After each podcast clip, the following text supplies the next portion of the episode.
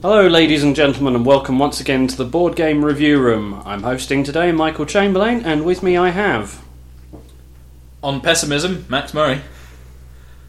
I'm Cesare Patterson. I like pina coladas and getting caught in the rain.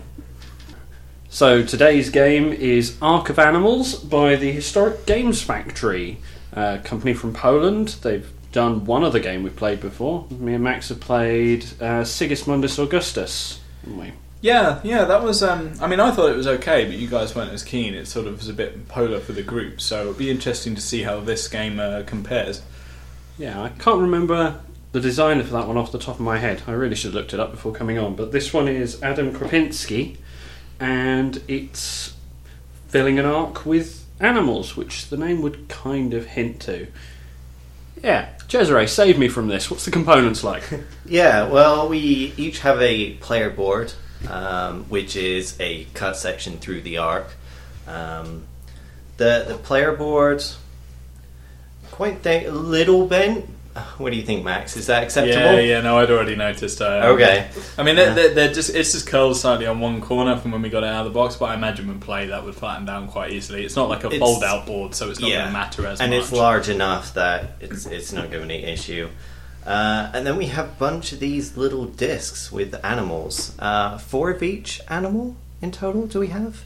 Yeah, and there are quite a few. Probably about fifty, forty animals or so here. Um, we got some little wooden cubes, green cubes. I've actually got a timer. I'm a bit worried about this. Um, I don't A P at all. Uh, little sand timer there. And a pad, I guess, to keep scores on. Very uh, Seven Wonders. Yeah, the score pad's always a nice touch on a game. I mean, considering they could just turn around and go, and provide your own paper, which a lot of games do. It's quite nice to have something just to track scores on. Um, the tokens all seem of a decent grade of cardboard. They punched out beautifully. Yeah, they're, they're really quite thick, and um, they're quite smooth where you punch them out, actually. On, on some games we play, they, they end up with thread bits on the end, and they're, they're just not that well done. But these are... These are definitely high quality.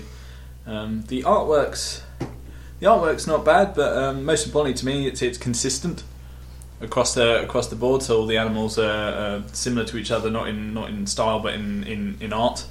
Um, it's it's fairly basic. So you've got a load of animals which just have a green background.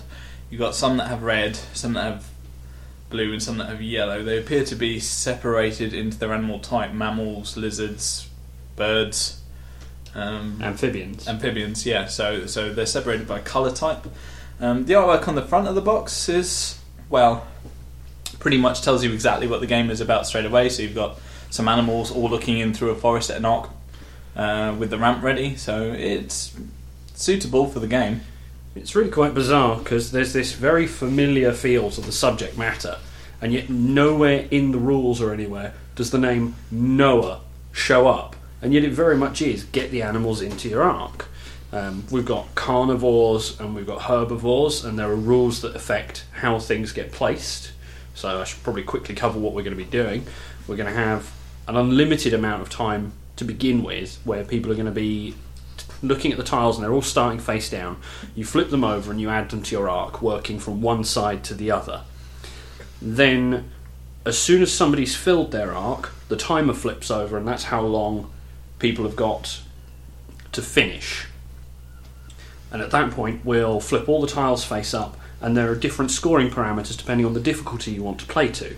There's things like, we've got little uh, ears of corn marked on our arcs. There's three of them marked there, and if you place herbivores next to those, they'll get eaten and you'll lose points for it. There's the fact that if you place a herbivore next to a carnivore of a an equal or greater size than it, that herbivore is going to get eaten and you're going to lose it that way. If you have two of the same animal, you're only going to get to score one of them, and one of them will be destroyed. And then there's balancing your arc on the weight of the animals as well, at the extreme ends of the difficulty spectrum, where you're going to gain where you're going to lose points rather if your arc is not balanced safely. Really interesting mechanics coming into it, the way that you can play at this very casual end of the curve, or you can turn it into something that's got so much complexity in it you practically have to be in for the memory Olympics stuff to be able to play it at the highest level well, I'd imagine. I find it slightly odd and somewhat disappointing from your description there that you get two of the same animal and you only get points for one and you lose the other. Surely you should get more points because two of the same animal was the point of the Ark, no? Yeah, I, I heard that and, immediately uh, and thought that goes against the idea of obviously, if there were the two Ark. Male lions, that's not really a lot of use, obviously. But, I mean, there's no there's nothing gender-specific, so I would have thought two animals would have been better, so I find it quite odd. That, that lion has a mane. Yeah, okay, art-wise that's specific, but otherwise so all the other gonna... animals are identical. So, so four male lions, those are options. That's a great plan for breeding uh, going forward. So yeah, I'm going to assume that what is going on is that Noah's off building his ark somewhere, and I'm going to be playing his mad taxidermist cousin. I just want one perfect sample of each. Darwin. You said throughout the manual there was no uh, mention of Noah. Is there any mention of God? Do they avoid that as well? There, there appears to be no religious subtext here at all. I mean, the fact so that it the is the idea of the Ark, but I guess maybe they wanted to keep out the, the biblical yeah. reference. Yeah, I mean, of it... attaching it to a religion. I don't know. Taxidermist in a boat. Michael's got it right. Yeah. Well, I'm interested to see how this one plays out. It's got more promise to it, I think, than I'd have expected from a game that's kind of memory and tile placement. It seems they've tried to make it a little bit more crunchy for the gaming crowd. But, uh, yeah, I mean, what do you guys think? Here we go. It sounds more complicated than it looks uh, from your description, uh, based on where we have to place them. So. I have to admit, at first glance, I wasn't interested in this, but your description for, for placements does give it a bit more of a strategy element that, that could help you get points that could possibly suck me in as more of a hardcore gamer. So, yeah, we'll see how it goes. Sounds Let's good. Let's do it.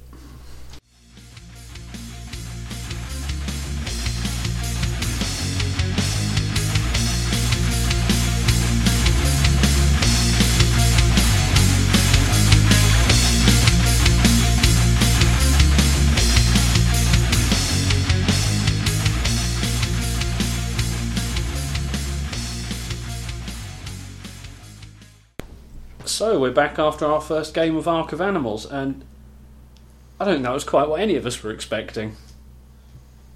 No, it's a pretty frantic game. Um, yeah, uh, all of us diving in, trying to find the animals we're looking for, at the same time remembering what we've already taken, and then at the end realising our plan was horribly wrong.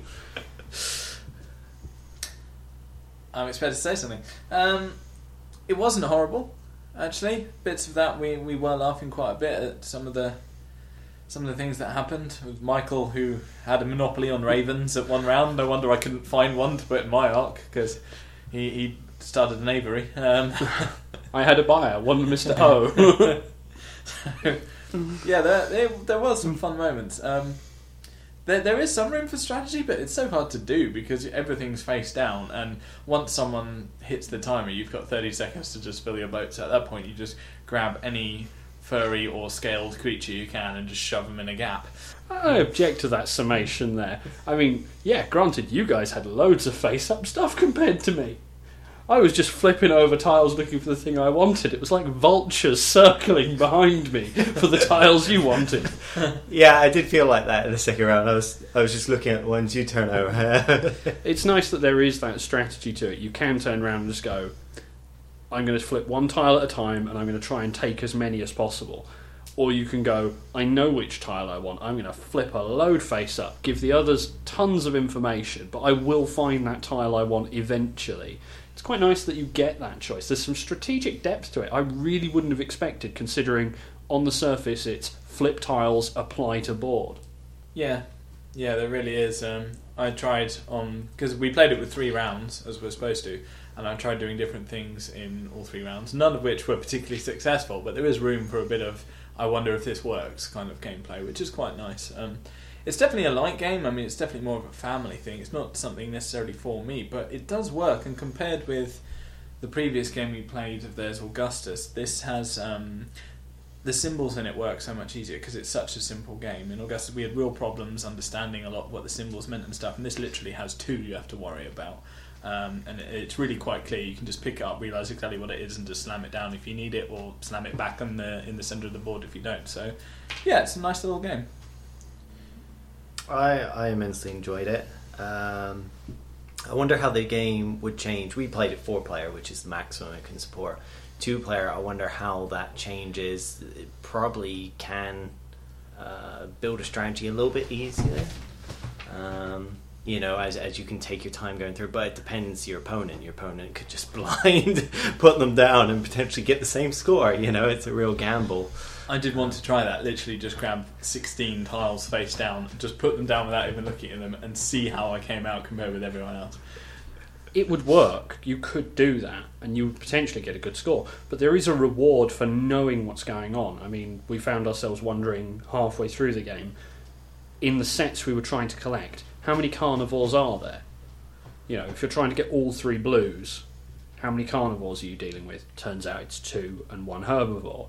How many for the amphibians? How many for the reptiles? There is a reward for knowing what you're looking for. The number of times we were each of us going, I need an elephant to balance my arc, just for knowing it was the heaviest creature in the game. There is a reward for replaying this. It's a lot less random than I expected. But at the same time, I think it is also a bit limited in the fact that there are only a certain amount of animals, and once you know them all, you know what you're looking for. This, once you've played it a few times, there's not going to be that much room for any extra strategy or stuff. You'll you'll know roughly where's the best place for the animals you're looking for. At that point, it's just beating your opponent to getting them. But uh, definitely at first, there's there's that sort of uh, wonder and exploration in, in how to play. And I imagine with the four player, it, it changes it up more because, especially who you're playing with, it could be some new people. You could be after particular ones, and they've taken all three of them, or four, four of them between the, the three of them. Michael! Not knowing. Uh, I like ravens. But so, that's something that's interesting when you look over the rules, is that the setup is the same for four players as it would be for two. You you still play with all the you same You still pieces. Play with all the tiles, okay. Which is kind of strange. I'd have thought you'd have skimmed half of them out, just so you had the same play environment, at least. But you don't. You play with all of them. It, it will give you some variety in how it plays out. Having said that, though, a lot of it's going to be pot, pot luck. You could play with two people, and the first four tiles you could turn over would be elephants. You know, it, it, all right, there'll be someone else there. Which means to take all four. uh, and and up to another point, perhaps, there'll be less face-up tiles with two people than there might be with four. Yeah. Because there aren't as many people turning over looking for specific things. So I think in a two-player game, you might be turning over things a, a blinder. Whereas in our four-player game, we have more options to go, he doesn't want that, I do. So it might make some difference in that regard. Yeah. So, closing thoughts, I think?